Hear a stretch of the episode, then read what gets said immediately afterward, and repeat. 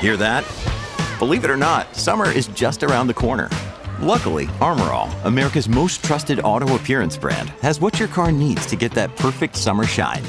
Plus, now through May 31st, we'll give you $5 for every 20 you spend on Armor All products. That means car wash pods, protectant, tire shine, you name it. Find out how to get your $5 rebate at armorall.com. Armor All, less work, more clean. Terms apply.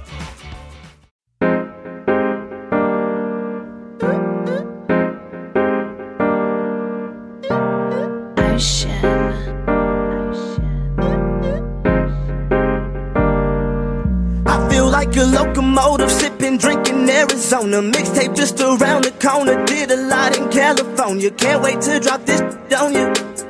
Yeah, they gon' have fun with that. Smash like Songam and my songs gon' break through like a running back.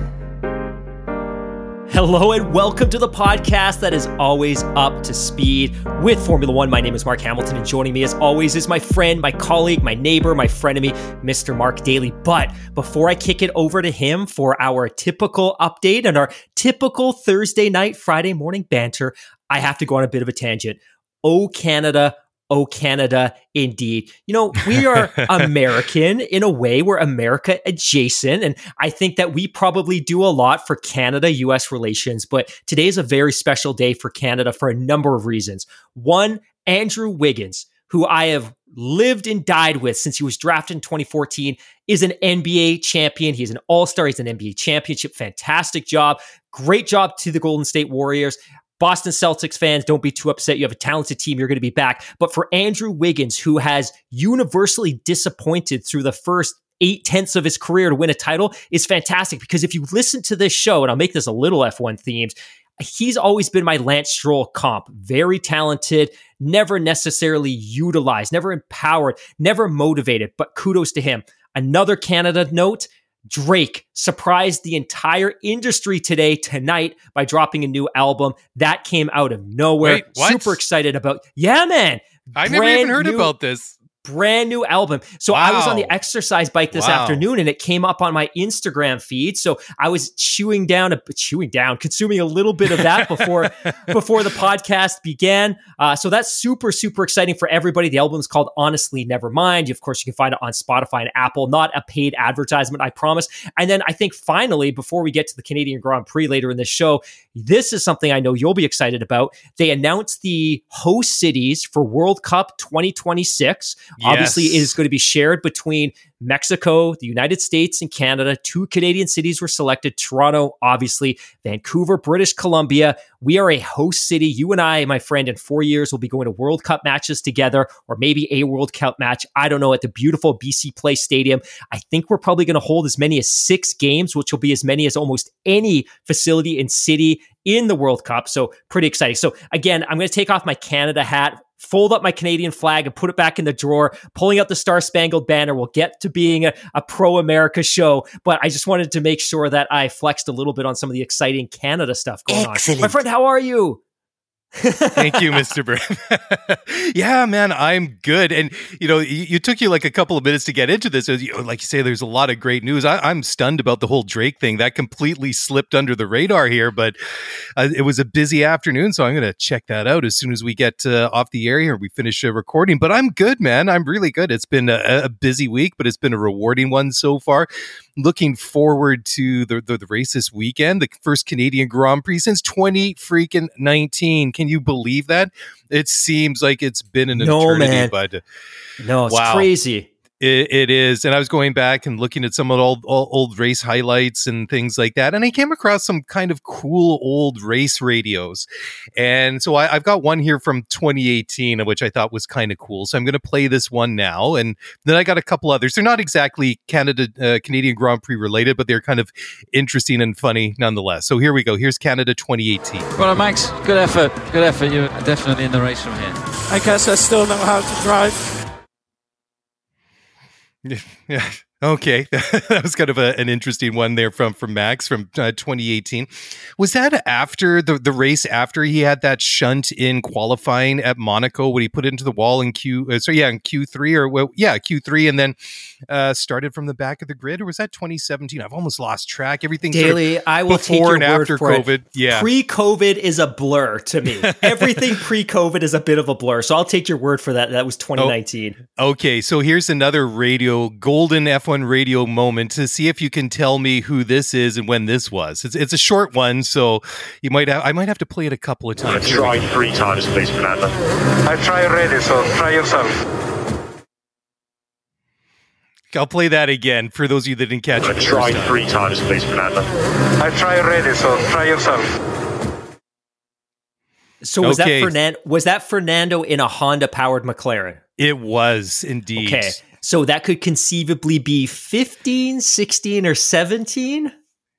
Yes, yeah, yeah. Towards the end of that, I, I mean, th- there's a lot of bad moments with, with reliability issues with that with that car, obviously. But did you want to take a guess here? Or 20, one more 2017. Time? Try three times, please, Fernando. I try already, so try yourself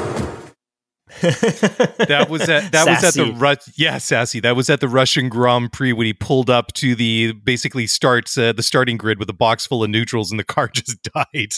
I think that was pretty much the the look you know, at you coming sealed. with all these sound bites. Yeah, tonight. and and then the absolute classic interview or F1 TV moment of all times. This one's a little bit longer. Here, let's check this one out. So th- this is Kimi Raikkonen and Martin Brundle going way back to 2006. On up there. Kimi, you missed the presentation by Pele. Yeah. Will you get over it? yeah, I was having a shit. okay, thanks for that. Now, yeah, obviously you'll have a nice light car on the grid then. Well, there you went go. with it. you, went, yeah, you know, there, there you go. Martin Brundle's taken a little bit of heat, uh, you know, for his pit walks in, in, over the last, uh, well, I guess it's a U.S. Grand Prix last year and and all that. But uh, you know, kudos to him. You know, that, that's kind of a funny one. I, I, mean, that's a bit of a cult Kimi moment, uh, going totally. all the way back to. It's, that, that it's also a, a good reminder that Kimi didn't develop that personality later in his career. That it was there pretty much from the jump. Although that said, 2006, he's already five years deep into his career. I know, right? I mean, that's kind of scary. I mean, I remember seeing him way back in 2001, which probably would have been his first or second year in Formula One, which I guess that would have been with with Sauber back then Sauber. before he made the jump to um, McLaren, and then you know the rest is uh, history. I mean, it, it, was obvious right from the bat that uh, that that that he was going to be a rock star. Anyways, we've uh, kind of uh, had a little bit of ba- banter and back and forth here for a little bit uh, longer than usual. So why don't we jump into the into the into the I guess the meat of the show now. So why don't we we're we're a little bit behind. Well, no, I think we've actually been a little bit better at it the last couple of weeks. You have at least uh, updating our, our F1 fantasy league. So why don't you take it away? Yeah, absolutely. So we did update on Sunday when did we when we did the race recap, and that was principally because it hadn't quite updated yet. But I think what we're beginning to see with the fantasy pool is those folks that didn't draft Charles Leclerc are starting to separate themselves from the pack. And that is not a diss. I am not slandering Charles Leclerc. That is more or less just a reflection of the fact that he hasn't been delivering points for a number of different reasons. So taking everyone through the top 10 this week. Number one, Thaddeus F from the UK with 1,000. 770 points. Number two, Christopher N with 1,755 points. Number three, also from the UK, Andrew T, 1,737 points. Number four, Roland K, 1,718 points. Number five, Hannibal M, 1,712 points. The highest ranking Canadian at number six, Bradley P, 1,699 points. Number seven, also from the UK, there's a theme here. Marshall W, 1,698 points. Number eight, Duffy A, 1,600 684 points. Number nine, Matthew B, 1,683 points. And rounding out the top 10 is Adam J from Canada, 1,680 points. And just an observation here, despite the fact that the UK makes up about 15% of our listener base, based on some statistics that we shared last week, they are taking up about 60% of the top 10 on the fantasy pool. That's awesome. Well done, everybody. Okay, so now for another update, let's go over to the 2022 Formula One World Championship. On the driver's standings, we have uh, Max Verstappen leading away with 150 points, leading his teammate Sergio Perez with 129. Charles Leclerc hanging on by the skin of his teeth at this point in third place with 116 points. George Russell from Mercedes, 99 points, almost into triple figures, uh, which is a, a great great performance in his first year with the, the Silver Arrows. Carlos Sainz fifth with 83 points. And then to round out the top six, because why not? Uh, we have to throw Lewis Hamilton in there. He has 62 points after eight races. On the constructors' side, it is all Red Bull, 80 points ahead of uh, Ferrari. Red Bull has 279 points in the constructors uh, compared to 199 for Ferrari. Mercedes, a fairly respectable 161 points, but uh, kind of a um, a substandard haul by their lofty standards. McLaren has 65, and then Alpine has 47. And then let's uh, just uh, take it over. Oh, uh, before we get um, go on to the next agenda item, I just wanted to say big thanks to, to everyone. It's been a bit of an exciting week uh, for me. It was a bit of a busy Tuesday morning. excuse me, pardon me. First of all, I had uh, an, uh, a TV interview with uh, Global News Calgary, just uh, previewing the Canadian Grand Prix coming up this weekend. So that was uh, pretty cool. Spending uh, you know about five or ten minutes with Blake, the morning host. So that was really cool. Followed up by another segment on Sky Sports UK. Thank you to everyone that took screenshots, and sent us videos, especially those of you in the UK who sent us video because unfortunately we don't get Sky Sports here. So it was really cool to see those see the videos uh, and uh, really cool to do that. It's been a couple of times in the last couple of weeks representing Scuderia F1 on uh, on Sky Sports UK. So pretty cool. And thanks yeah. for all the support. I mean, it's because of this awesome community that puts us on the radar, and we get opportunities to do amazing things like that. Yeah, hundred percent. I and at one, I was super excited for you. You did a fantastic job because, of course, last week Cheers, I didn't mate. actually get the opportunity to see you with Week One with Sky, but this week, of course, thank you to Imi for being able to capture that video and share it with us. That was fantastic. It was just also really cool, selfishly, to see Scuderia F1 podcast plastered along a banner on Sky Sports UK. That's pretty That's cool, pretty, pretty sweet. special. That's and, really cool. Yeah. And let's be very honest, you know, you've been around the media for a while doing TV spots, doing TV drops. That's nothing new to you, but I think for both of us, it's still something that we get very excited about. And it's uh, oh, 100%. really yeah. it's a, a, reflection of all the support that everybody that listens at home um, gives to us. So hopefully that will be a continuing trend for you, and you'll continue to support Sky through the rest of the season. Fingers crossed. And your global one, which was I think that was almost a five minute drop, right? And for everyone globally, Global is a major national TV network yep. in Canada. So you did a drop with them. Spent I think four or five minutes talking about the Canadian Grand Prix. Also, yep. excellent job, my friend. Thank you very much. It, was a lot of fun, and it was a bit of a tight timing because I went from one literally right into the second one. So it was a it was a busy start to my Tuesday morning. But talking about support and uh, the support we've received, we wanted to mention support for another uh, one of our good friends in the community here, and that's our our buddy Magnus Greaves at the race weekend. Mark, why don't you do a little shout out for for our friends over there? Yeah, absolutely. So, Race Weekend, of course, is a phenomenal, I almost like to think of it as a bit of a bespoke Formula One publication, ad free, coffee t- table size books. They publish every quarter. They're up to issue three right now. They most recently dropped the US edition with a great Daniel Ricciardo interview that was conducted mm. by none other than Elizabeth Blackstock, who, of course, has been on our show a couple of times now and is also a big, big advocate for this program. So, shout out to Elizabeth Blackstock. Uh, but it's a great publication. And again, you know, people reach out to us, admittedly, my friend, um, people reach out to us all the time. Can you promote our podcast? Can we do a collaboration? Can you come on our YouTube channel? Can you promote this? Can you share this t shirt that we have? Like, people come to us all the time and i'll be very honest like i'm not open to promoting something that i don't necessarily see value in. And with race weekend i think it's a great publication. I subscribe with my own money. I put my credit card in and i subscribe because i believed in it. And there's a few other obvious content creators out there that we're big advocates for but i think they do a fantastic job. And admittedly a couple of months ago magnus who's the founder of race weekend he came to us and said hey look can we partner up and do a promotion together? And your listeners, if they subscribe using coupon code Scuderia Pod will save 10%, and you guys will get a small commission. And we're super transparent and honest with the community, but I promise you, we would not be repping that publication if we didn't think it was a fantastic value. So if you have the opportunity, at least check it out, theraceweekend.com, T H E R A C E W K N D.com. Check it out fantastic quality, drops every quarter. It's a nice piece to have on your coffee table when you have friends over on a Sunday to watch the Grand Prix. Yeah, not only is it a great publication, but the people involved uh, uh, making that magazine are, are, are great people as well. So it's it's it's it's an easy one to for us to, to get behind and promote.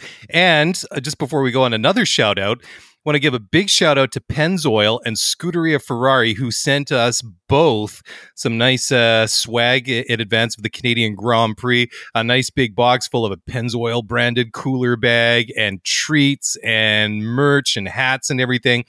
But the pièce de resistance, the cherry on the top of that cake, was a 118 scale model of the uh, the, the 1000th Grand Prix anniversary Ferrari model uh, rocked or that uh, with the livery that they rocked at Mugello in 2020. Uh, you know, a Charles Leclerc 118 uh, scale model. So that's sitting here in the studio with pride. That's uh, that's a real cool one. So big big thanks to the people at uh, Scuderia and Ferrari and and Pennzoil for for that. yeah, cheers, big shout out. My 118 scale model is currently on its way to a very special listener who will remain nameless because I want it to be a bit of a surprise, but it is currently on its way overseas. So big shout out to Pennzoil and Scuderia for Ferrari for hooking us up. I promise to our listeners at home that does not mean we will become Ferrari homers. We made no such commitment to Ferrari when we are accepting these gifts, but yeah, but I again well. in the spirit of transparency they they might uh, want to retract that gifting of the swag after some of the comments that, that, we made uh, last weekend. Have they heard our podcast? I'm not so sure. Well, seeing that they didn't send a bunch of like uh you know goons over here to like uh, you know forcefully remove the merchandise out of my house, uh, I maybe we're okay for for for the time being. But if some uh, you know some scary looking guys show up, then uh, I'll I'll let you know, and I'd, I'd appreciate the heads up if uh, if they come to your place first. Anyways, uh, you had a couple. I was just looking at the show notes here. You had a couple of really cool items uh, here. Just uh, some some trivia or some cool uh, some some cool stats. So, when you uh, yeah, throw those out 100%. There and this is not research that I put together. I will be very honest. These are typically things I pick up uh, surfing through Reddit late at night. The the first stat here, and unfortunately, I wasn't sure who this came from, so I can't credit it. But Max is the youngest driver in the history of Formula One to win 25 races. Uh, he let me I just take a look here or Let's take a look. Yeah, Max, youngest driver to win 25 races. It took Jim Clark 45 races, Jackie Stewart 54, Michael Schumacher 62, Senna 65, Prost 67, Vettel 77, Mansell 81, Lauda 88, Lewis 112 Grand Prix to crack 25 race wins, Max hmm. 118, and Alonso 123. Another quick stat here, probably not a surprise to most people at home, but it kind of speaks to how dominant Charles Leclerc was early in the season. Most laps led this season, Charles Leclerc 195.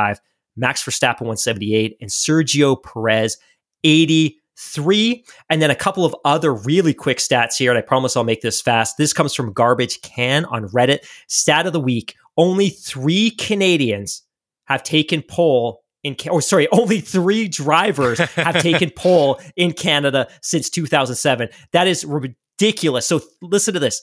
Pole in 2007, LH, 08, LH in 09, there was no race because Bernie was in a really, really aggressive dispute with the race organizers. In 10, it was Lewis. 11, 12, 13, it was Vettel.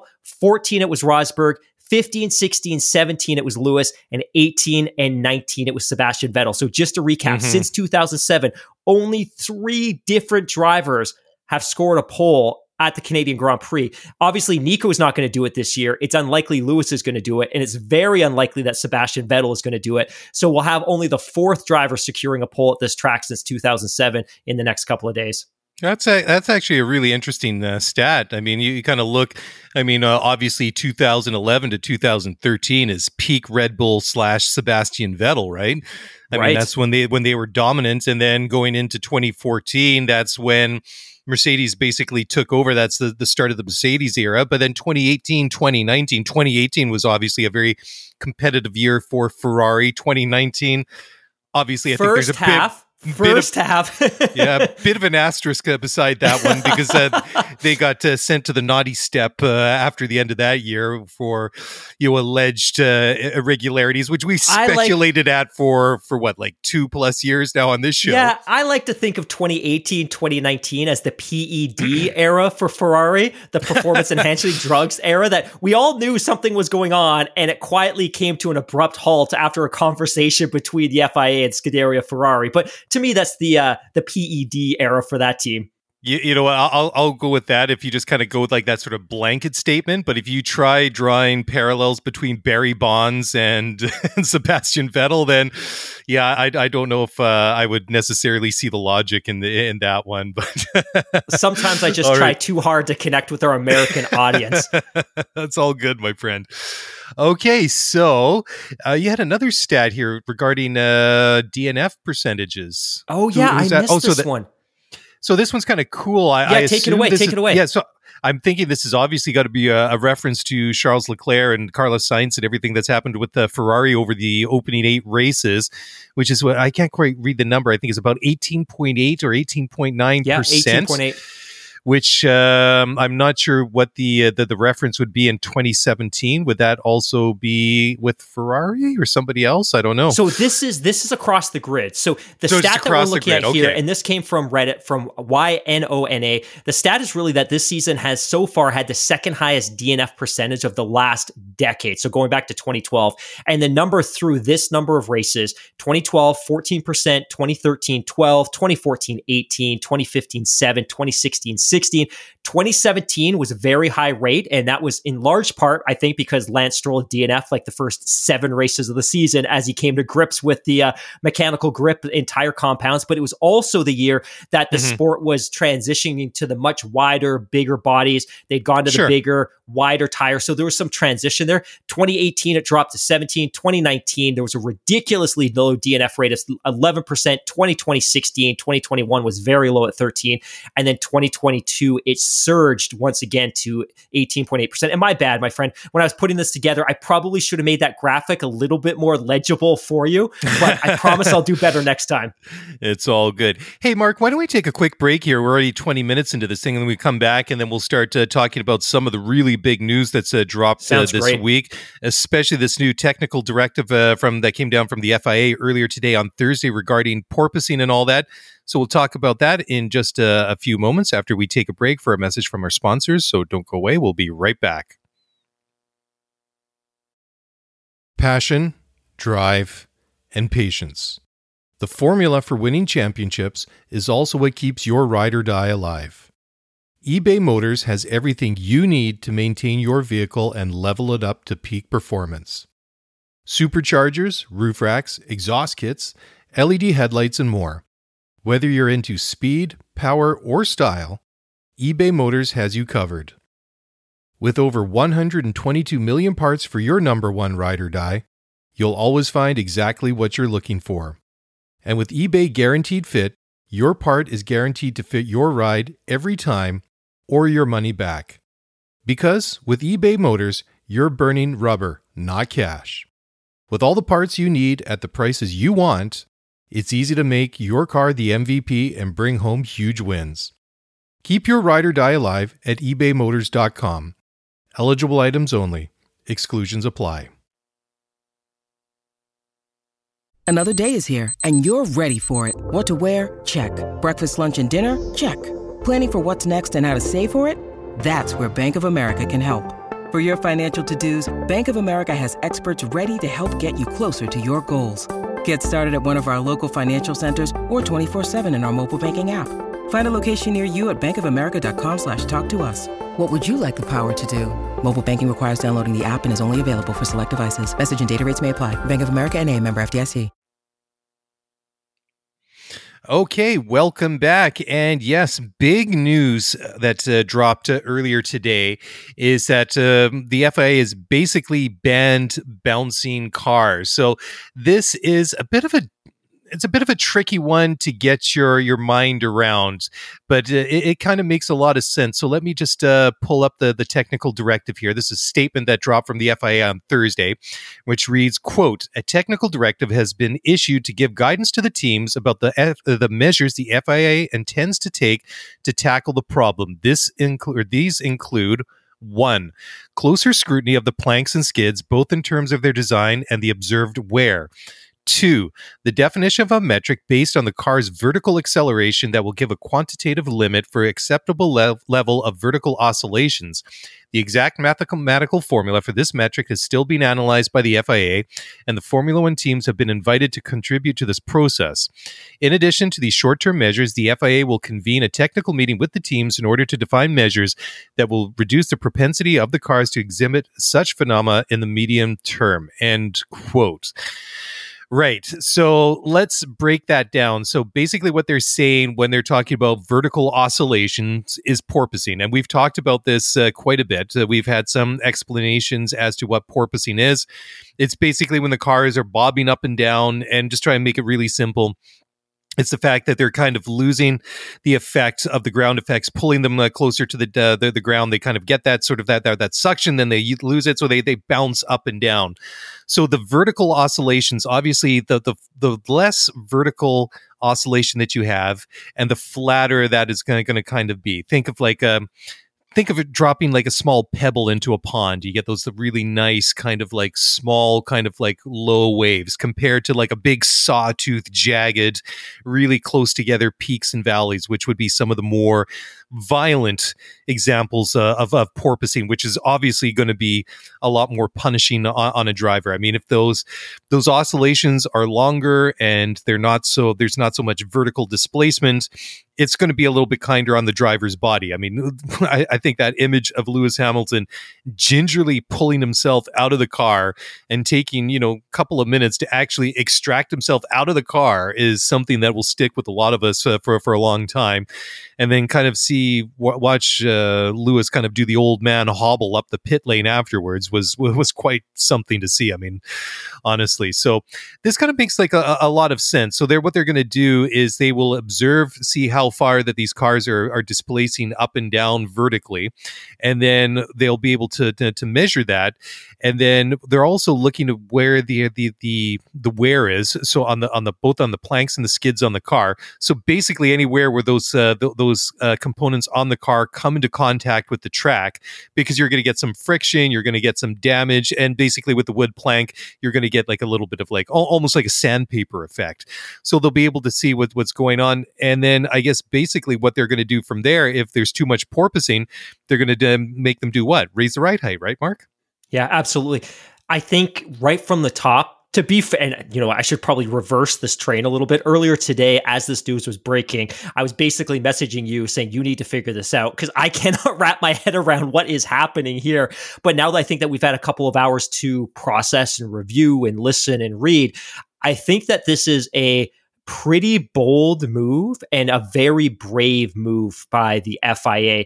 And I actually agree with it. And I actually very much agree with the way that they're operationalizing this technical directive. So they could have done this in a way that could have potentially flattened the field, but could also have punished the teams who were able to develop a car and engineer out the porpoising. And if you look at Red Bull, they have done an exceptional job engineering their car. This porpoising yes. effect does not exist in the Red Bull garage. Sergio and of course Max are riding pretty comfortably in this year's Red Bull car.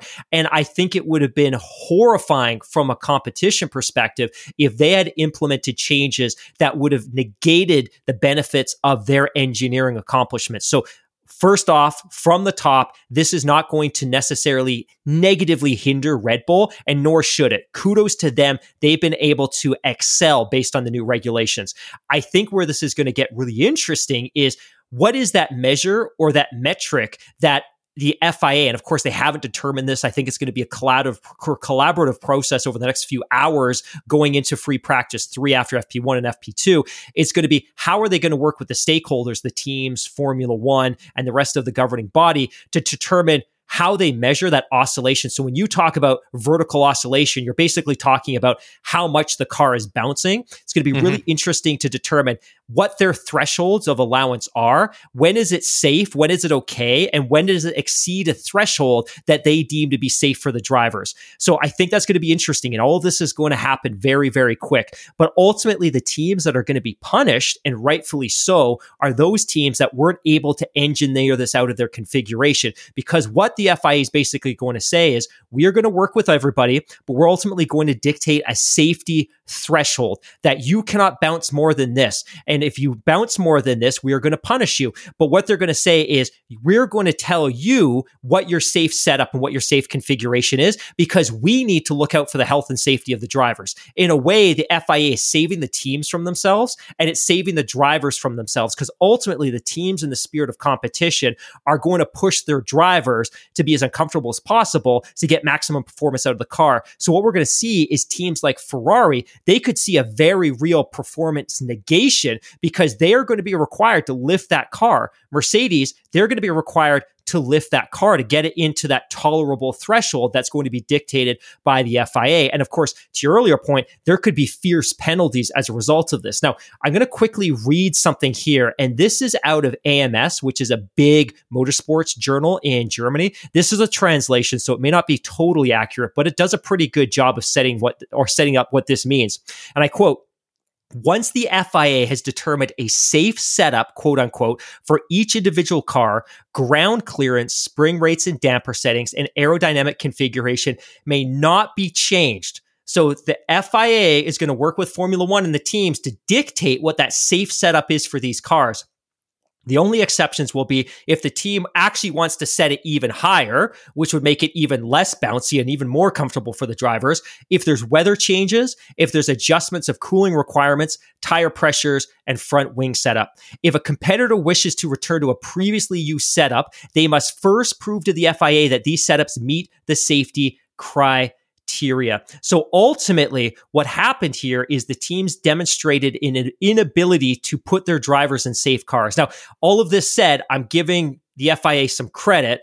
But at the end of the day, it was the FIA in collaboration with Formula One that came up with the regulations that led to this porpoising issue to begin with. So there's still some blame to be sh- uh, shared around. Now, for 2023, phenomena such as bouncing or porpoising will be ruled out entirely. So the the regulations for 2023 are going to be significantly altered to engineer out the likelihood or possibility of this happening again. So, all of this said, I think this is going to bring a lot of the teams in the field closer together, but it's going to create some very real separation in the championship. That if Ferrari is going to have to sacrifice some of that top end performance to get their porpoising under control, we're just creating an environment where Red Bull, again, deservedly so, could run away with this championship very quickly. Yeah, it really is kind of fascinating how these things have all turned around, right? And it's it's it's interesting because we've kind of been wondering will one team really nail it when it comes to the new regulations? And I guess we we've just been so used to over the the, the past all basically decade that that that team would be uh, Mercedes. I mean, you can never really count out uh, Red Bull because I mean they've got a design team led by Adrian Newey, who's one of the brilliant minds that's been around Formula One for for literally decades now, but it, it's just interesting now that we've we've had these eight races. How it's really that this we found this uh, equilibrium. But what really fascinates me is that when it comes to solving this problem of uh, porpoising, which is sort of kind of gone and then come back, it sort of pops up, uh, I guess, uh, depending on which, which, which track it is. And I thought that it, it, might start to disappear once we saw the teams starting to introduce some of their their upgrades that we typically see each uh, year in around the Spanish Grand Prix in May. But I it just uh, does does do you not find it interesting that they decided to go through the you know quote unquote um, you know safety uh, umbrella or roots or whatever you want to call it so when to, to solve the porpoising issue or did you expect them to go like a different way or did you expect them to get involved uh, at all? I wasn't confident that they were going to get involved at all, but I think ultimately after what we saw in Baku and given the sheer number of drivers that were being very vocal, Lewis and Daniel Ricciardo and, and Carlos Sainz, I think they were put in an unenviable position where they realized that ultimately the teams aren't on a rapid enough design curve where they're going to be able to engineer this out. We've got to step in for the safety of the drivers because again, their principal role, you know, officiating, governing, it's it's officiating the safety of the sport. So it was good to see. And I think the Grand Prix Drivers Association, the GPDA and their directors have probably got to feel pretty good about this as well because I think in recent years the drivers increasingly have been frustrated because they haven't felt that their their concerns around safety have been heard. And you know, I just got one other quick note here as well. And I picked this up Sure. in a spaces chat earlier today, and it's not something that had occurred to me.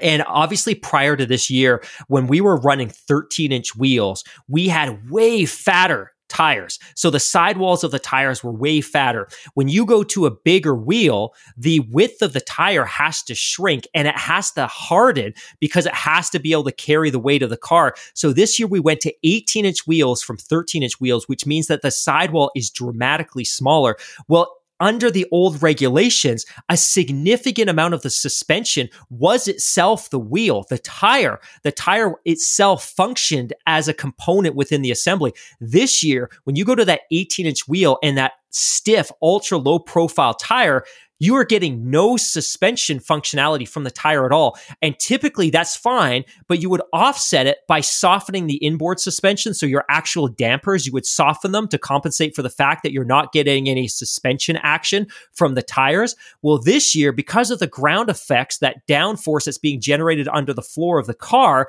they've actually had to stiffen the suspension. So there's been this whole slew of different things that have led to it. It's not just the ground effects. It's not just that we're generating downforce from the underside of the car, but it's the fact that we've gutted the sidewall of these tires and we're getting no suspension from those. And then furthermore, to ensure that we're generating downforce under the cars and to keep the ride height where you want it, we've stiffened the inboard suspension significantly. So it's been this perfect storm of different things that have led to led to this outcome. Yeah, that that's that's really interesting. I never even uh, thought of that uh, before, but that that's a great observation wherever that uh, that that came from, and and rightfully so. Another thing that I was thinking about too, when it comes to like the safety and the health of the drivers, is the obvious one that I just mentioned a couple of minutes ago was the you know gingerly walking, difficult removing himself from the car, Lewis Hamilton. But another thing I was wondering too is like when because I didn't really think about it uh, before today until I saw the word oscillating. And as soon as I thought about oscillating, started thinking about physics way back in the day in high school. I started thinking of waveforms, and then I, then it really kind of really brought into uh, mind sort of like that side view of the car rather because I mean we get some of these front views where we see them violently bumping up and down but then I was thinking watching the car from the side view sort of kind of riding that uh, those peaks and the valleys of the of that uh, that that waveform as the car oscillates up and down, right? I was wondering, well, maybe there's like other things as well in play that maybe aren't getting uh, mentioned as much. I, I, don't know how much of a factor it might be, if it's a factor at all. But I wonder if that, uh, with the, the, the cars bouncing up and down like that, if that affects the, the the drivers with like almost like a kind of vertigo to a certain extent. Can you imagine? I mean, obviously, like the physical jolt that you're taking. That I mean, Lewis was complaining about with uh, just the you know the physical discomfort that uh, that he was in, and basically that you know his back was going numb. And what was the other one that he felt cold or whatever? Which you know, I'm like, oh, dude, are you are you having like nerve damage out there? That does not sound good. But I was wondering about things like that because kind of just wonders makes you wonder what's going on with the inside the inner ear. But maybe the effect just does not last long enough to really become disorientating like that. I don't know. It's just The- a, just a thought. I think you're onto something. And I think the other consideration, and it's not something that we've talked about, although it's been widely discussed in the community, is how much of the reliability issues that Ferrari are having this year are related to the porpoising issues that their cars are suffering.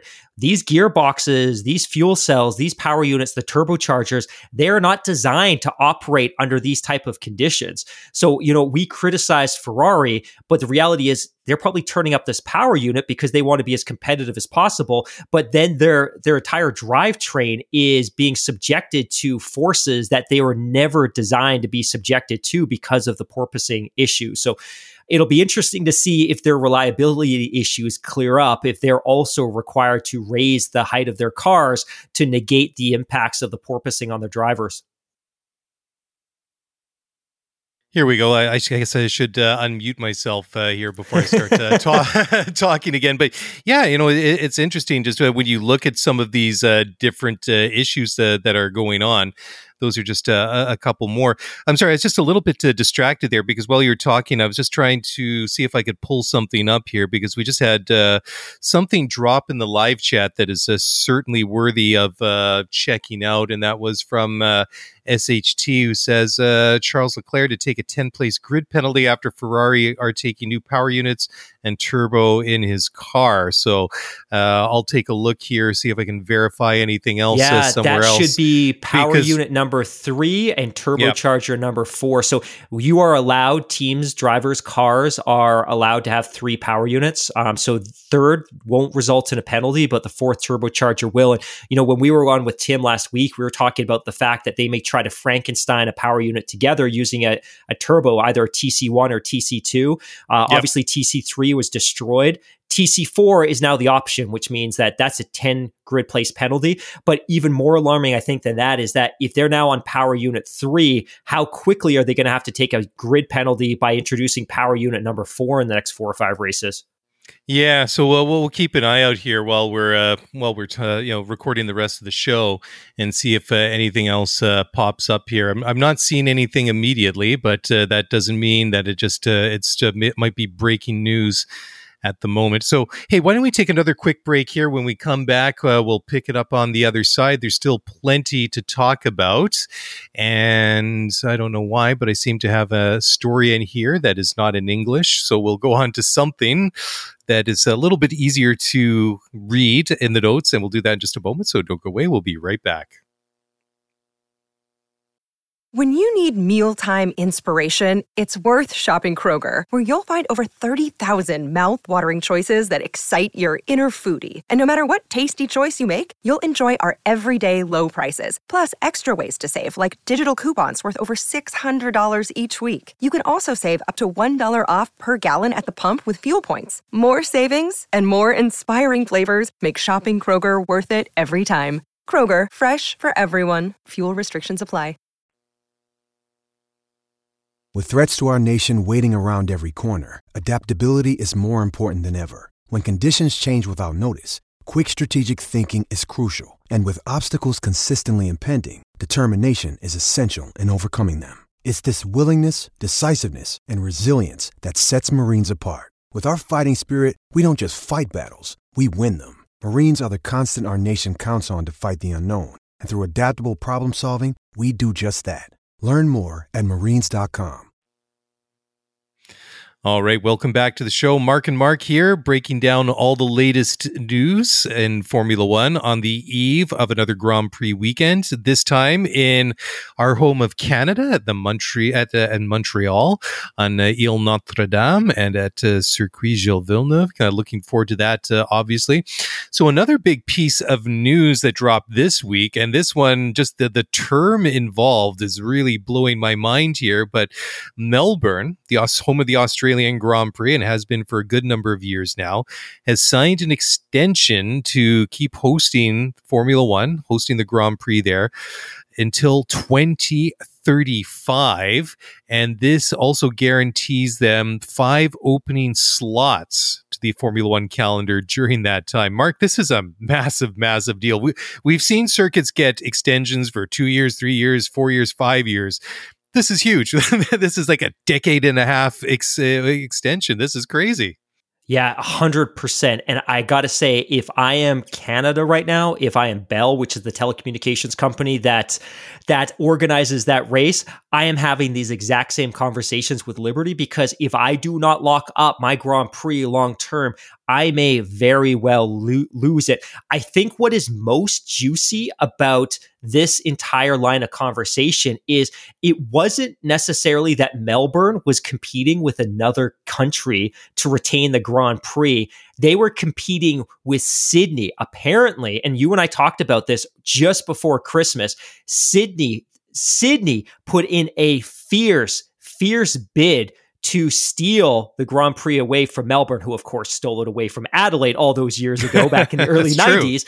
Yeah. But as far as I'm concerned, Melbourne is a stunningly gorgeous city, a fantastic host with a Mhm. very good track. Sydney, presumably, reportedly, would have been a temporary street circuit in the downtown core near the harbor. But Sydney very desperately tried to steal it away. And there's some saltiness. There's some saltiness from the Melbourne organizers. And I'd like to read you a quick quote or a couple of quick quotes here if I can find them.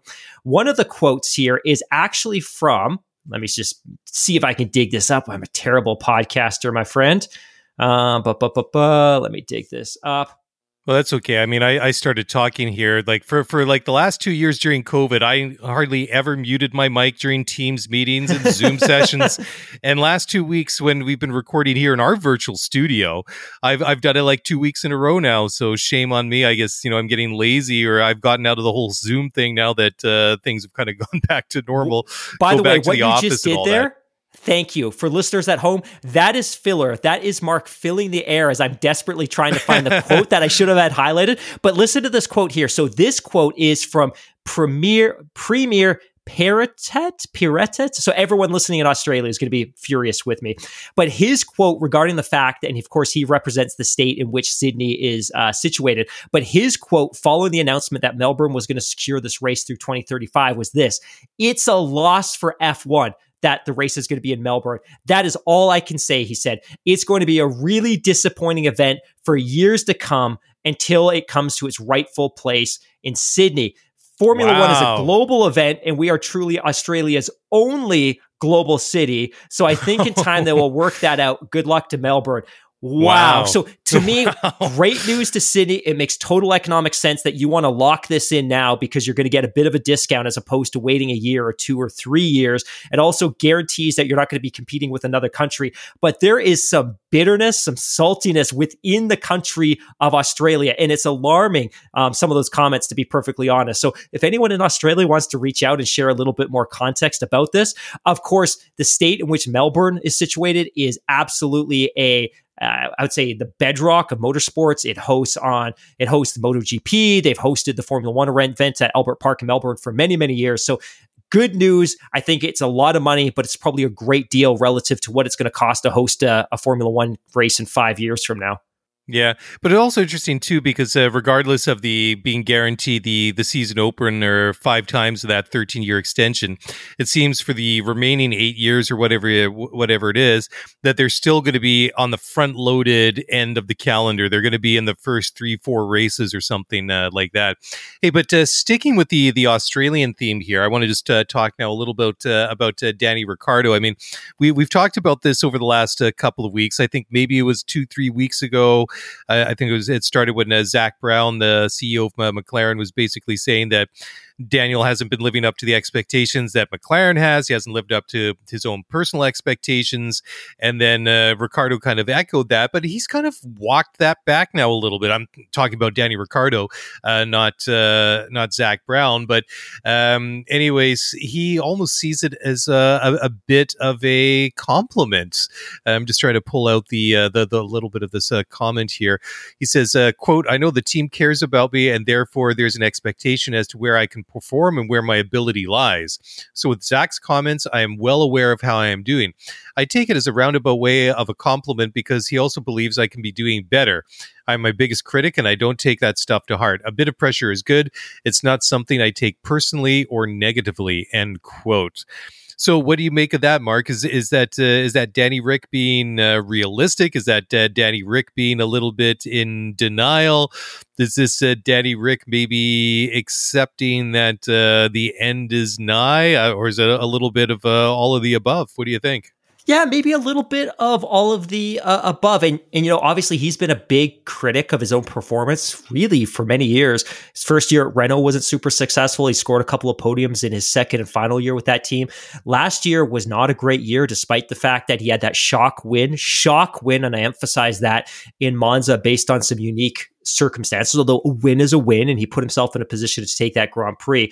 Uh, but fair. this year's, this year's been, this year's been a little bit different. I, I think presumably he also needs to be starting to build himself up a little bit. That if he senses that there's a possibility he may not be back with this team, he seriously needs to start projecting some outward positivity and confidence in his performance because ultimately his management team is going to need to find somewhere for him to drive next year. And if he's constantly down on himself and questioning his performance and agreeing with some of the comments that Zak Brown are making in, in public, it's going to make it very difficult for his management team to help secure him an agreement somewhere else. So I think part of this is salesmanship on his behalf too. That hey, look, you know what? I think things are coming together. I feel like I'm making some great strides. We're doing great things with this team. It's all going to come. If he's constantly down on himself and questioning his performance, it makes it really difficult for his team to find him a ride next year. And you know, if it's not F1, maybe it's somewhere else. But I think he needs to start selling himself, and there needs to be a degree of salesmanship through all of this as well.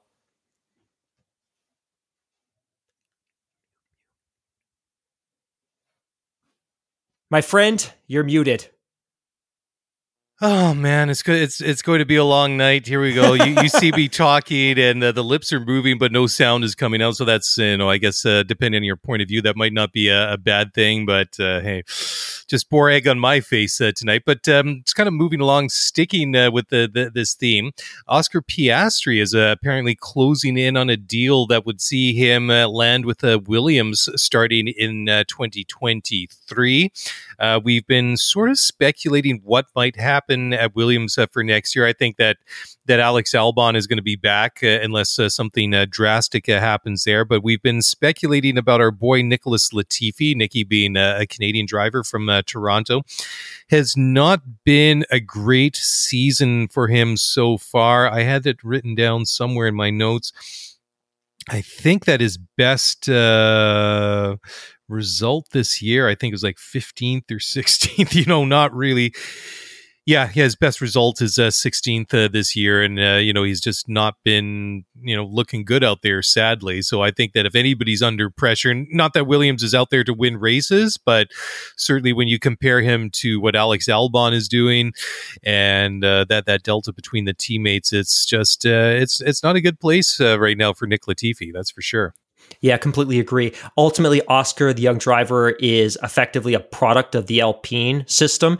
The challenge for Alpine is that Alonso is all but confirmed for 2023 and Ocon's under contract until the end of 2024. So they have nowhere to put him.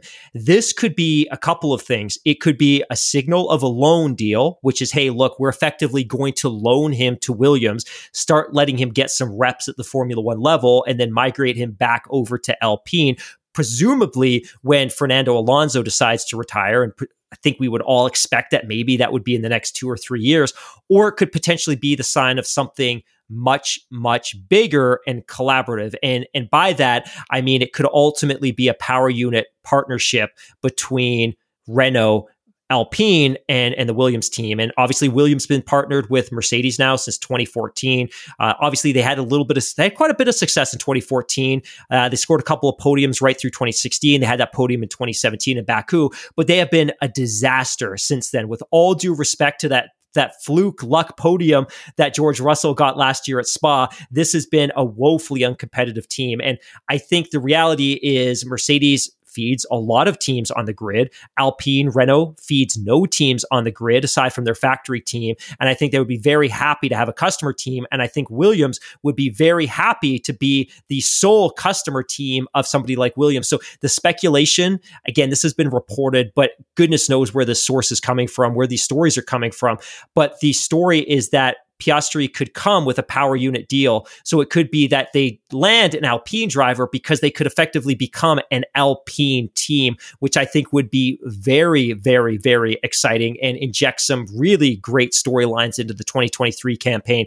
The other story that has been gaining a lot of traction recently, and again, there are no substantive sources for this, but ultimately that Latifi would be replaced as soon as the British Grand Prix, meaning that he would get the opportunity to drive in one Canadian Grand Prix. Of course, the British Grand Prix is a fast follow, but that he would be gone, replaced by Oscar by that. So Oscar is ready to go. He's obviously got significant, uh, he's got significant sim time based on the 2022 calendar. I don't know that that's necessarily going to happen. I think it could be quite disruptive to the team, but I think if you're Williams and every constructor's point matters because you need to cash in on prize money at the end of the season. And Latifi is delivering zero points and zero top 10 performances while his teammate has delivered a couple of them. What is the risk in swapping that driver out? And I think the risk is probably less what would happen on the track because I think it's fair to assume that Oscar would perform at least at par with what Nicky's done. And it would give him the opportunity to get some reps to build on for the rest of his career. I think the big piece is that team is still fairly dependent on some big sponsors, including Sofina, that come part and parcel to having Nikki in that car. And if the team's okay with the disruption of potentially losing losing those sponsors mid-season, maybe that's a move that they could ultimately do. So what we know, Oscar probably going to go there next year, possibly a power unit switch. Maybe that driver swap happens sooner than next year. Yeah, it'd be kind of uh, interesting to see if that happens or not. I mean, uh, uh, Williams and Renault is obviously a partnership that has had success in the past. I'm looking at a 118 diecast model of Damon Hill's uh, Williams uh, and that was a Renault Power going back to uh, 1996, the FW18, I think that was. But uh, hopefully, if they do partner up with Renault again, they're a little bit more successful going back to a historic engine supplier than uh, Honda was with the McLaren. Just, just saying, just putting it out there. But uh, yeah, you know, it's it's interesting too because uh, Piastri is a name that's been floating out there for a little while. I mean, his name was bandied about quite a bit uh, this time last year when the whole silly season kind of kicked up and started getting going in earnest about who might go where. And there was talk at that point uh, that he might drop into a seat somewhere in Formula One. Obviously, that uh, didn't happen. I mean, another guy whose name was uh, thrown around this time was Nyck de Vries. Obviously, that didn't happen either but that uh, you know i guess the big difference is you know fast forward a year is like you say is that uh, perhaps if piastri does get a drive with williams that he's going to bring the renault power units uh, with him. So we'll uh, follow this uh, story and see how it uh, develops in the weeks and months or perhaps days ahead Okay, so let's go on to the next one. Okay, so Sebastian Vettel, four-time world champion, has uh, thrown out there, or at least uh, put out some ideas of a, a possible salary cap, or perhaps his version thereof. So why don't you take this one away, Mark? There's a quote here from Sebastian Vettel that I think is pretty agreeable, and I and I quote, um, and this is from uh, PlanetF1.com, who's quoting the race. But Sebastian says it's just a funny coincidence that it's the first time that teams can make money with racing in Formula One, and then something like the salary cap for drivers pops up," said Vettel. Just thinking, isn't it funny? It's interesting if you follow where it's coming from this proposal. Obviously, we have a budget cap now, which pushes the model towards earnings for all of the teams. I think maybe they should be capped in terms of having certain fixed earnings, and everything beyond that should go to a certain pool to do great things with it and have a positive global impact. I can imagine the response will be that that topic will disappear, so I'll leave it to you. So basically, what he's saying here is that for the first time in history, Formula One teams collectively are controlling their spending, which means that if you have a cost cap of $135 million, which is what it's going to be next year, you add on 20 or $30 million for drivers and some of those executive salaries, say $150 million. Anything you earn beyond that in sponsorship and prize money, that is profit for the owners of that team that is profits because you can't reinvest it into the team because of the cost cap. So what he's saying is, hey, isn't it funny that for the first time F1 teams are making potentially boatloads of money and now they want to cap the earnings of the driver. So I totally get where he's coming from on this one. And like we talked about last week and we talked about on a couple of spaces over the last couple of days, ultimately, if the drivers don't feel heard by the FIA when their concerns about safety are being agree openly and kind of discussed in public and in the media pen and on podcasts, etc. And furthermore, they feel that their salaries are being limited by a cost cap that isn't necessary given the fact that teams are earning significant amounts of money, maybe mm-hmm. there's an opportunity for them to come together and organize a little bit, especially since at the end of the day, they are the ones that are putting their lives at risk every single time they get into a car. And I get it. It's it's a choice, but ultimately they're the ones that are risking their lives, not the technical director, not the team principal, no one else in that organization. So I, I kind of agree with him. Now I have a bit of a, an alternative take or alternative rant on Seb Vettel, but kind of want to hear your thoughts on on his quote here as well. Yeah, well, I, I think uh, I'm just going to sort of like maybe build on that because you just mentioned the whole putting their lives at risk thing, and that kind of leads in uh, nicely to a quote that I found here from uh, Madeline Coleman in an article on uh, SI.com. And uh, Max had to say at the uh, the Friday press conference, "quote I think no one really knows what it, where it's going to go, but from my side, it's completely wrong because I think at the moment F1 is becoming more and more popular, and everyone is making more and more money, including the teams, Formula One." Everyone is benefiting. So why should the drivers with their IP rights and everything be capped? Drivers who actually bring the show and put their lives at risk because we do eventually. So for me, it's completely wrong. But also not only for that, because in all the junior categories, if you see how many of those drivers have a sponsor or a backer who eventually will have a certain prevent, percentage of their income in potentially Formula One or whatever, I think that is going to limit that a lot because we'll never get their return in money if you get a cap, end quote. So a little bit of an alternative uh, view from Max. And then uh, Valtteri Bottas, the Alfa Romeo driver, had to say, quote, I'm sure no driver is voting for the salary cap because we feel like we earn a decent amount from doing what we do, risking our life and working as hard as we can and actually being the center of the show end quote. And then Lando basically parroted what Max had to say, uh, saying, quote, it's difficult enough to get into Formula One at all. So as soon as you have the backing where you have an investor as a driver, they obviously want their money back at some point, and you're going to have to do that. If it gets capped and so on, it's much harder and will interest uh, people much less to ever invest in young drivers and to invest into people having chances to get into Formula One in the first place, end quote. So I think those are some very interesting uh, comments from those uh, three drivers, especially the the last one there from uh, Lando. Uh, sort of uh, really bringing up that uh, financial perspective of it, which you know honestly I never really looked at it that way. That uh, you know sponsorship money or backers or whatever kind of see it as a bit of an investment, to to back the right driver and get them into Formula One, where they there, there's a potential to obviously make a lot of money, but it's like anything else, right? Uh, some of them, you know, they're not just doing it just for for the level. I mean, they're doing it for you know, I'm sure for the uh, en- enjoyment as well, but it's also a business thing as well. So they're going to want to get their their their money back plus a little bit on top at some point the concept of a salary cap is such a North American idea. And it makes sense and it works for the NFL and it works for the NHL and it works for the NBA. I think for a lot of our European listeners, it's probably a very foreign concept. Like we don't we don't cap in, in European football. We don't cap the earnings collectively of any given team like we do in North America. And I think yeah. the threat for the the sport is not only could you see the drivers organize to resist this concept, but also, if we're Formula One and we give these drivers exponential amounts of exposure and all of a sudden we cap their earnings, what's to stop a NASCAR team from scooping in and offering them a big guaranteed contract for three or four years?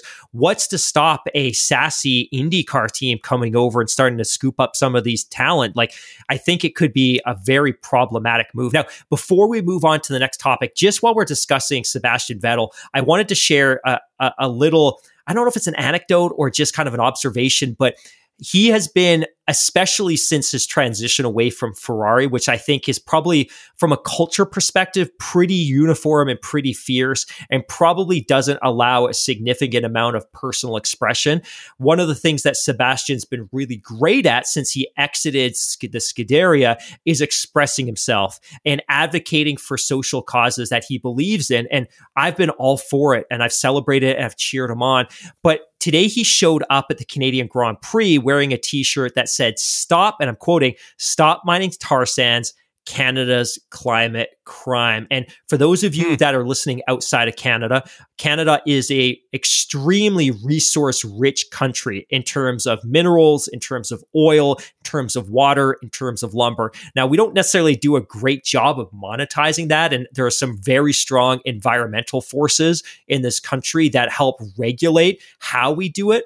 But one of the things that our economy has relied on pretty heavily in recent decades is the oil patch. When we talk about the oil patch, there is a broad section of Canada, particularly in Alberta, where we have a significant amount of oil. Now, our oil has to be extracted in a very different manner than it would be in the Persian Gulf, the Arabian Gulf, the Gulf of Mexico. We can't simply drill into the ground and suck it out. It is enmeshed in sand. So the process that we use to extract that tar or that oil is by using a huge amount of fresh water to basically separate the oil from the water. So it is very resource ex- intensive. It is a very expensive way to get oil, but it's worked when the value of oil is high. So basically, that's what he's speaking to, just to provide a little bit of context. So he shows up at the Grand Prix wearing this shirt. I get it.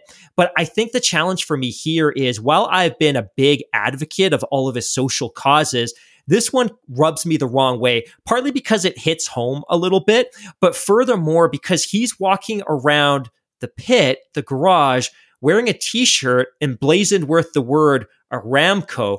My friend, if you are going to take a stand against the extraction of oil in Canada, you don't get to draw a line in the sand, pun intended, and say, hey, I'm going to criticize oil extraction in this case, but I am going to turn a blind eye to the fact that my chief and principal sponsor for the team that pays my salary is also a petroleum producer. And again, this isn't a criticism of what's happening in Canada. I want to stay away from that. This isn't a criticism of Aramco because unfortunately, the world is still very much dependent on petroleum products. And hopefully, there's a future where we can lessen that dependency. But I just find it very hypocritical critical of Seb that he's taking a stand against the resource extraction in Canada, but he's also being paid entirely by a companies whose chief and principal form of profiting is from resource extraction itself. So, Seb, again, I love you. I love that you take a stand, but you can't take a stand and turn a blind eye to the fact that one of the uh, Aston Martin chief sponsors is themselves a resource extractor. Yeah, it's it's it's a difficult uh, rope, tightrope to walk at times, isn't it? I, I made mean, you very uncomfortable yeah. with that one because you're like, "Oh, Hamilton, where are you going with this one?" no, that that that's fine. I mean, uh, you know, if you got an opinion, by all means, uh, go for it. It's just uh, I I don't really know what I could add to that that you haven't already said uh, in, in, your little rant there over the last uh, couple of minutes. so, but w- why don't we just before we take into the last break? Why don't we just transition w- away from that because we've um, been talking about it. It's it, this story's popped up a number of times over the last uh, of weeks and months, and that's uh, possibly about uh, Formula One returning to South uh, Africa to Kyalami, and uh, apparently this is getting much closer to actually happening. And according to Formula One CEO Stefano Domenicali, that uh, well, apparently he flew straight from Baku to South Africa to have talks about going back there, and they could be on the schedule as early as next year, which is a, a bit of a mind blower.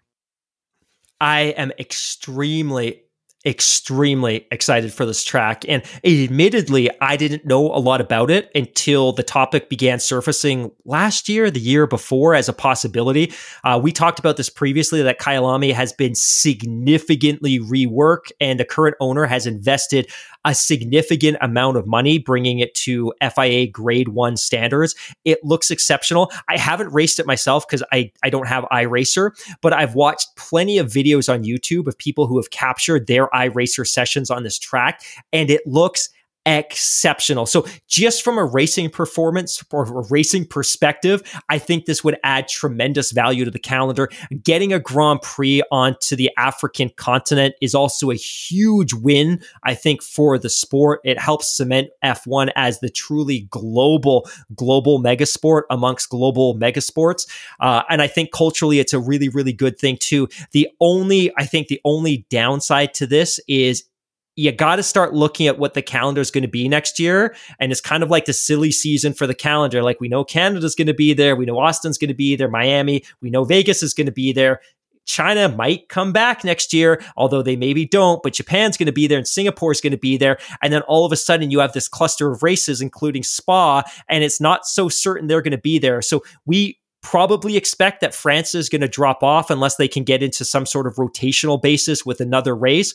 But there's now a very strong possibility that Spa, despite the fact that they've invested significant amounts of money installing new grandstands and smoothing out some of the more dangerous corners in this offseason, this could be the last year for Spa because there may simply not be room for them on the calendar. And there's a, a couple of stories recently that spoke to the fact that regionally, Formula One is now satisfied with Zandvoort, that Zandvoort can function as kind of the F1's regional representative. That Zandvoort, again, it's a great track. It's near a fairly dense metropolitan space. Spa isn't. Spa is difficult to get to. There isn't a lot of accommodation. There's little ways of monetizing that event beyond simply the ticket sales. Zandvoort, on the on the other hand, is close to a metropolitan area. There's great mass transit. There's tons of accommodation. There's ways to monetize that event. So Kyalami, I want to see it. I think it's going to be fantastic. It's just unfortunate that it's likely going to come at the expense of Spa. Yeah, I mean, you you really outlined all the sort of the pros and the cons and all the things that uh, that that are kind of working against Spa at the moment. But if you look at it, I mean, even with the new grandstands and everything that they have there, and despite it being the one of the, if not the longest circuit on the calendar, it only has room for about seventy thousand uh, spectators, which uh, it's a lot of people. But if you put it in context, they put in like what is it, 130, 150,000 people in at Silverstone on the, Right. the you know the race day on uh, for for the British Grand Prix, and that's pretty impressive because Silverstone isn't you know exactly accessible compared to some of these other places. I mean, Zandvoort is great because it's right there. It's on the coast, like you say. I mean, it's it's in very close to a dense metropolitan area. It's super easy to get to by transit. I mean, heck, people even ride their bikes there, which is a very Dutch thing to do. But uh, yeah, so I mean, there's there's a lot of things uh, going for it. But like you say, the, the the monetization part of it, that uh, you know, apart from selling tickets, there's not a lot that they can do for Spa, wh- which is which would be really disappointing because I love Spa. It is one of the classic Formula One tracks. It's a great, great race, but unfortunately, it is kind of like out in the middle of nowhere, which is a, a big knock against it. Unfortunately. Nate Saunders, F1 associate editor for ESPN, writes with with Kyalami, F1 would officially hit the limit of 24 races that were outlined in the Concord Agreement. So the Concord Agreement in 2020 was the most recent agreement between the FIA, the teams, and Formula One. They all agreed that they would be cool with having up to 24 races on a calendar. So again, when people start sympathizing with teams and mechanics, oh, there's too many races, the teams agreed to this because they know it injects more value into the championship and they could take home more prize money. But what he says here is that next year we could potentially hit that limit. Kyalami would join next year as a new race, along with Las Vegas, which is of course a new race. Qatar, that was on the race on the calendar in 2021, was only there as an interim race to help fill in the calendar, but it joins officially in 2023. Of course, it is taking a step away from the championship this year because they're hosting the World Cup. But in that Yep. year, we are already going to see three new races. So we hit the cap, and some of the races that we're going to be seeing this year will no longer be a part of the championship.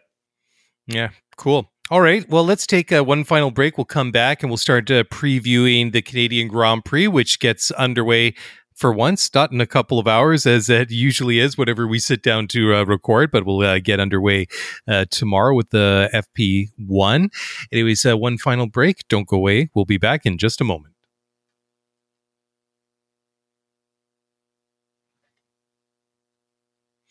All right. Well, welcome back to the show. And it is that uh, time to start uh, looking ahead to the weekend of racing that we have uh, coming up.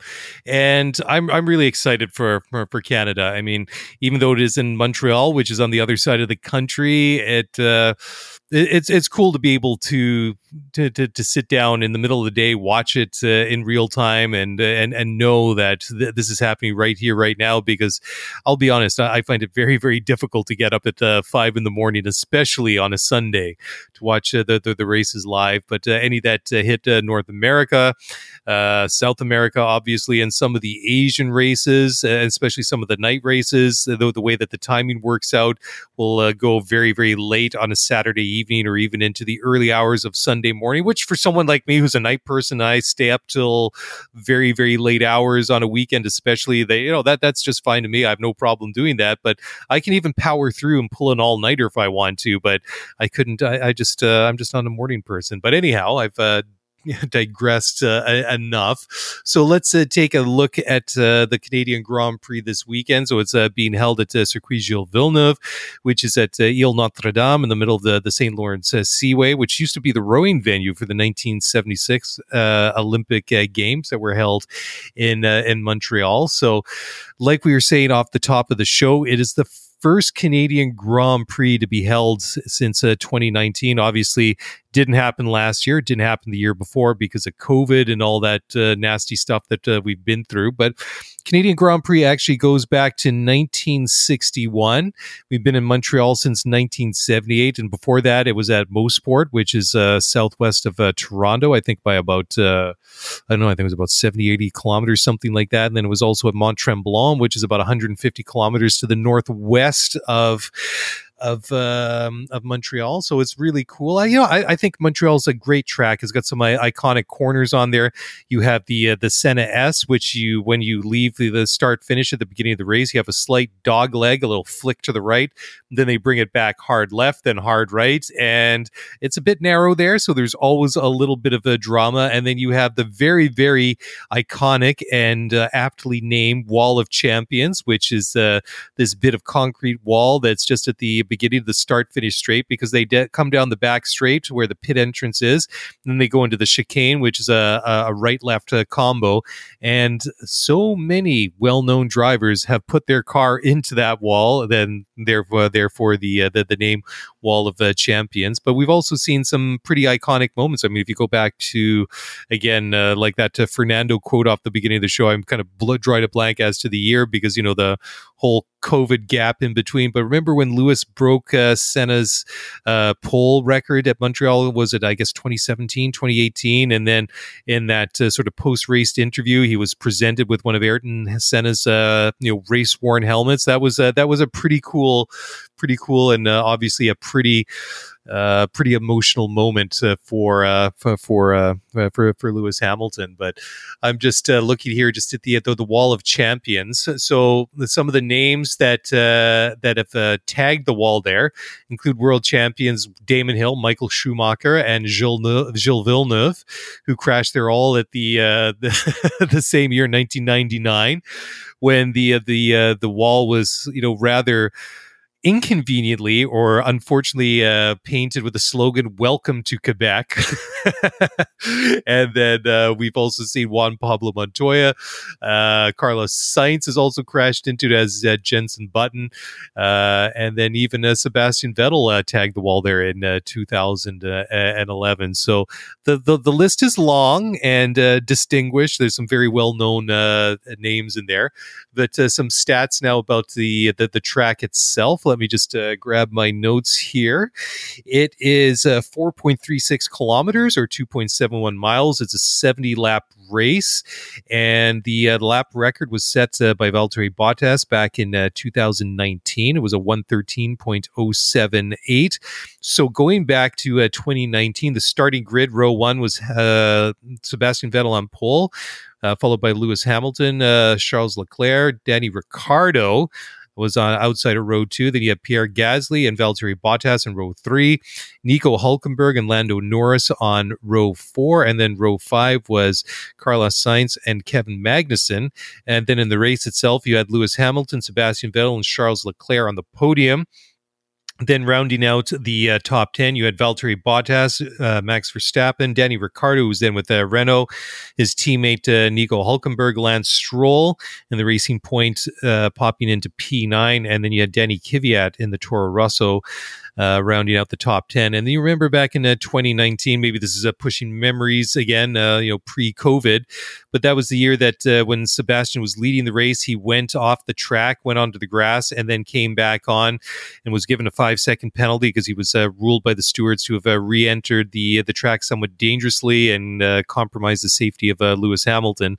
And that's ultimately what really influenced the race. But looking back to 2019, and I know three years and one pandemic in between the the last two runnings of the or this running and the previous running of the Canadian Grand Prix is a long time considering we've gone from 13 to 18 uh, inch wheels and and everything like that and completely new cars But in 19, we had a one stop race. The front runners all pitted about uh, lap 26 to 33 for some of them that pushed a little bit further.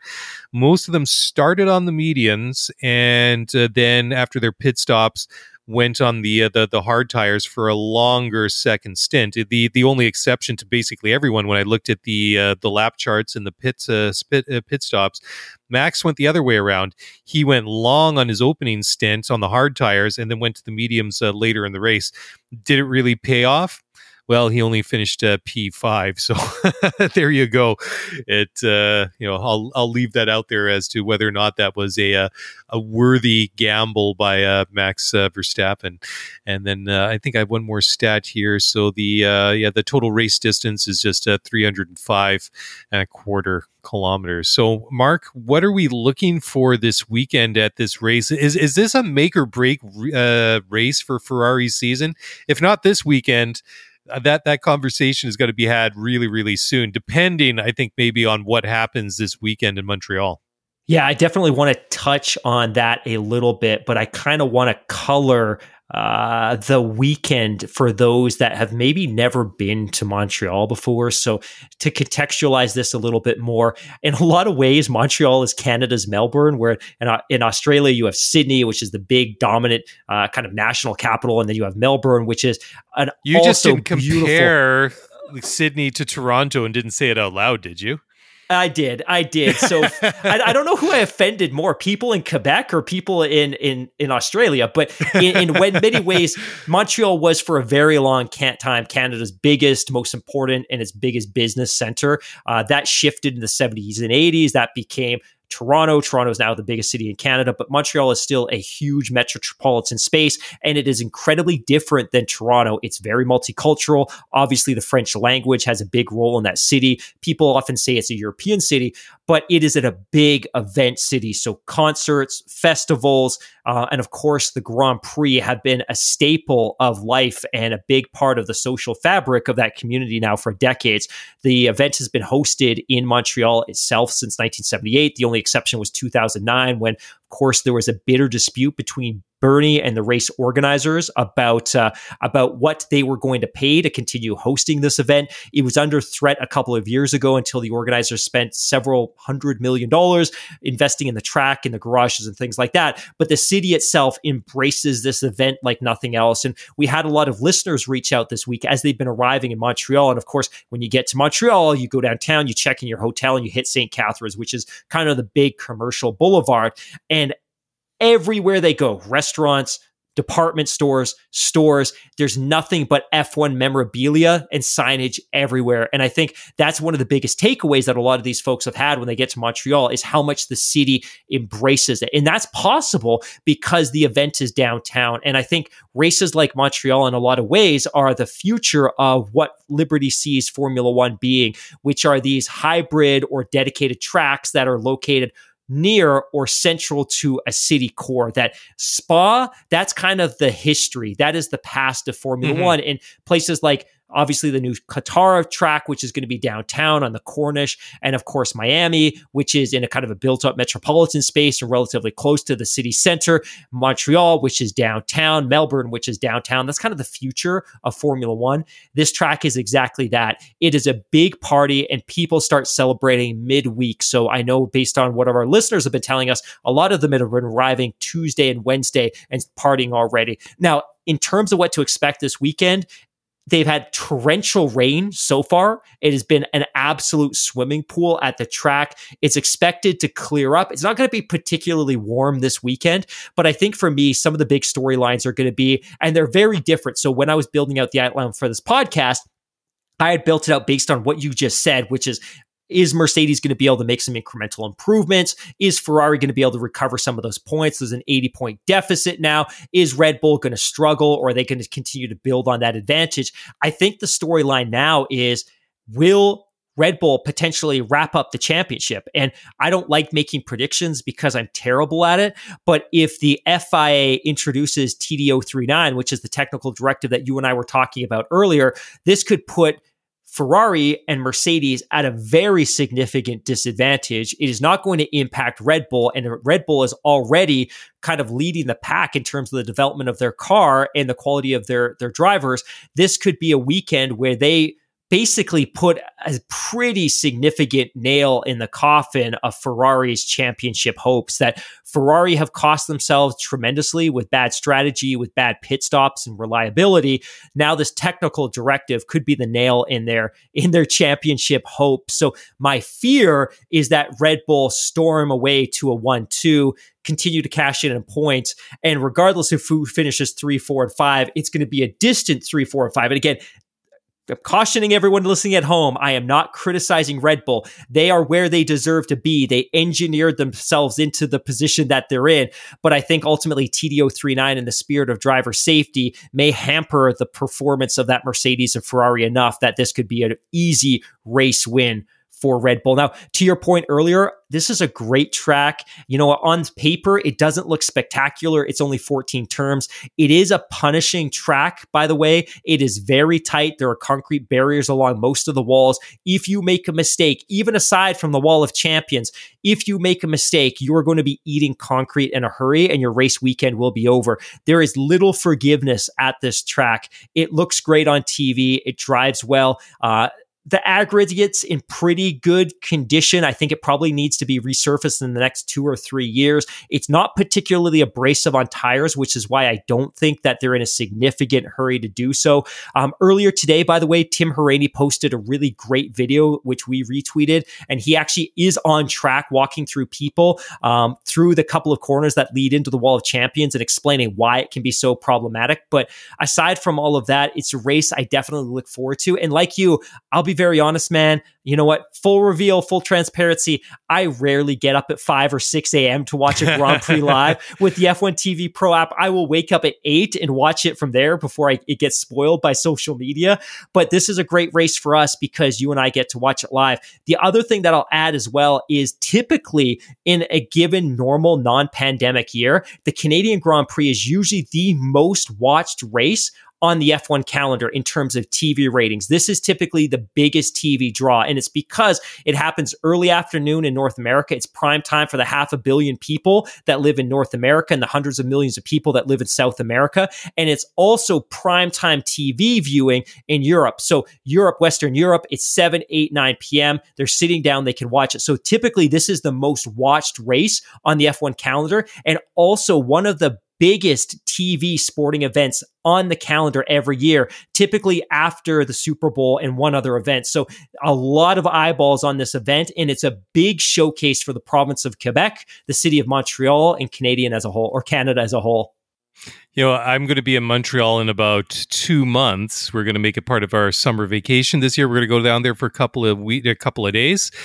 Unfortunately, the uh, Formula One circus will be long gone since then, but uh, certainly uh, it's going to be a, a, lot of fun to watch it this weekend. And one thing I did forget to mention is that Pirelli's bringing the softest tire compounds in their range to the race this weekend. They're bringing the C3 hard, C4 mediums, and the C5 soft. So, yeah, I, I really have the feel that this is going to be a make or break uh, weekend uh, for Ferrari. But at this point, it's it's a little bit hard to kind of really kind of nail that down, make a prediction because a lot of this is just uh, purely speculation. I mean, we're sitting here late on Thursday evening recording this podcast, so by the time that this drops and gets into everybody's feed uh, on Friday morning, something completely different might have uh, you know transpired. What with this uh, TD that came out earlier today So this is very much a developing story, and we'll see how this is uh, further implemented and how this is going to be uh, uh, monitored and scrutinized uh, by Formula One and the FIA over the course of the weekend. And it, do we know for fact that this is going to be implemented this weekend, or is this going to be like one of these things? remember last year with the flexi wings, they said, okay, starting from I think it was the French Grand Prix, that this is what we're going to do this is what the what the new rule is this is how we're going to police it but there there seems to me to be a little bit kind of like hastiness when it comes to this new TD that dropped earlier today. I, I'm, you know, maybe it's just me kind of being a little bit out of the news cycle a little bit this afternoon, but it, to, to me, it just seems a little bit vague as to when this is going to be actually, you know, w- when this is going to go live based on everything I've read, it sounds like it's designed to be implemented for FP3 for qualifying. So I think whatever whatever analysis and telemetry the FIA is going to be looking at will happen in FP1 and FP2. So again, this is just me expanding or extrapolating th- based on the things I've read and the comments that I've seen. But to me, it seems like FP1 and FP2 will present the FIA with the data, the telemetry that they need to establish the the metrics that will ultimately dictate the configurations that the teams run on FP3 and qualifying to ensure the safety of the driver and to limit the amount of porpoising that we have seen. Again, that could change, right? Like ultimately, maybe the FIA doesn't see the data that they're hoping to see to make those decisions. But I think their hope is to implement this as quickly as possible. Now, that said, mm-hmm. there's a lot of stakeholders involved because the teams need to be involved, the sport needs to be involved, and the FIA needs to be involved. And somehow they need to bring all of this together in the next 36 hours because they need to accomplish it before FP3. And now, for everyone listening at home, by the time you hear this, there may have been rapid developments about this, but I would expect to see something happen this weekend. I I just hope it doesn't become the dominant story, but I suspect that ultimately it could. And by being a dominant story, I mean it could really aid Red Bull. And again, it's not a slander at Red Bull because they've designed a brilliant car that has not suffered the effects of porpoising. But on the other hand, I'm also very happy that the FIA didn't level the playing field and unnecessarily disadvantage Red Bull um, and punish them for having developed a great car. Yeah, I just wanted to also circle back. Uh, I kind of missed it in uh, my show notes uh, easier, but uh, there was some quotes from uh, Christian Horner, the uh, team principal over at Red Bull, who had to say a quote where he was asked when you know what they could do to get rid of porpoising. He basically echoed a bunch of things that Tim said on the show last Sunday night, and he said, "quote They could obviously stick a thicker plank on the car if they wanted, and the easiest thing is obviously you can raise the car." End quote. Then he also went on to, to say, "quote You have a choice where you run your car, don't you? You should never run a car that's unsafe, but I think there's more the, the I think that's more for the technical guys because certain cars have issues and there are some cars that have very few issues. So it would seem unfair to penalize the ones that have done a decent job versus the ones that have missed or perhaps missed the target slightly. So obviously, I think that second uh, you know sentence from Christian there is a bit of a veiled uh, remark at uh, directed towards Ferrari and um, uh, Mercedes. He's obviously in the first half where he says it's unfair to penalize the ones that have done a decent job. He's obviously uh, referring to uh, the the job that Red Bull, his own team, have done compared to uh, Ferrari and uh, Red, or sorry, to Mercedes, who he he, he sort of says somewhat, uh, you know, diplomatically, the ones that have perhaps missed the target slightly. so, you know, I guess that's a, a nice way of saying that uh, you don't have a car that is as quick or as uh, competitive as ours. So, Mark, before we dim the lights and uh, and and turn off the mics, uh, do do I put you on the, the the spot once again for a prediction this week? I, I, know that you've sat on the fence a couple of times this year, so so at some point, it's easy, man. It's easy this it's week. Easy. okay, it's, sure. Yeah, I've got a couple of predictions. One that Max will qualify on pole and he will win the race, and that Sergio will finish second. But I also have another prediction, and that is that I will continue to plead and beg and ever so gently and kindly ask our listeners for reviews and ratings on Apple Podcasts and for ratings on Spotify. I've said it before, folks at home. You know, we put a lot of time and energy in this podcast, and we love doing it simply because we get so much positive energy and so much positive feedback from everybody at home.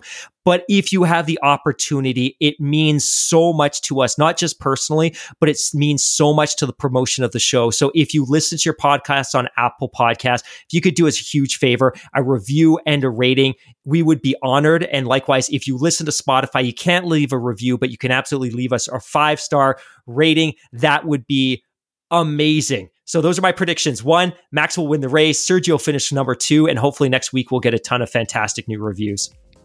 Well, there you go. I think that's a, good place uh, to leave it. I'm going to echo that. I think Max wins. I think Sergio comes home in seconds. And I'm going to say that Lewis is going to get on the podium.